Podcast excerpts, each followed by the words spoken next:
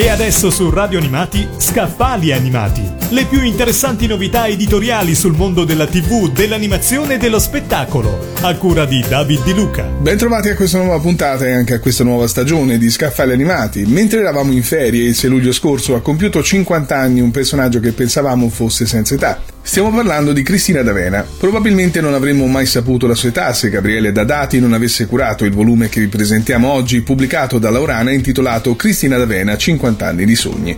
Una carriera molto lunga quella di Cristina che comincia nel 1968, appena tre anni e mezzo. Siamo alla decima edizione dello Zecchino d'Oro e Cristina canta sul palco dell'Antoniano il valzer del Moscerino, che peraltro verrà battuto dall'altrettanto celeberrima 44 gatti.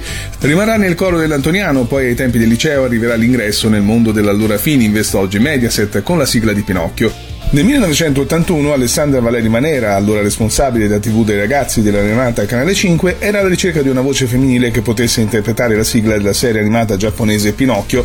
Per questo motivo interpellò Augusto Martelli, direttore artistico musicale della rete, nonché figlio del maestro Giordano Bruno Martelli. Fu proprio Martelli padre, tramite il figlio, a segnalare a Valeri Manera il nome di Cristina D'Avena, allora studentessa di liceo classico, avendo avuto modo di frequentarla fino a poco tempo prima presso il piccolo coro dell'Antoniano.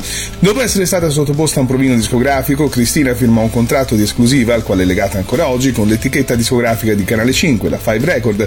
Poi sono venuti altri 80 album, 700 canzoni e milioni di copie vendute. A questo punto nel nostro immaginario Cristina ha smesso di invecchiare. Questo volume rappresenta un po' una festa di compleanno. Diversi autori hanno dedicato un racconto a Cristina, chi immaginandola in riabilitazione per alcolismo, come Paola Jacobi, firma di Vanity Fair Italia. Sara Spinazzola invece autrice di Il mio regalo sei tu, con un omaggio al dinosauro Denver. Paola Cerri racconta addirittura di un ragazzino che avrebbe voluto sposare Cristina, ma ha 50 anni, perché appunto non sembra che li abbia. Il libro non è quindi una biografia di Cristina D'Avena né il riassunto della storia di quegli anni, ma un omaggio in forma di racconti, in qualche caso inventati, in altri basati sui ricordi degli autori.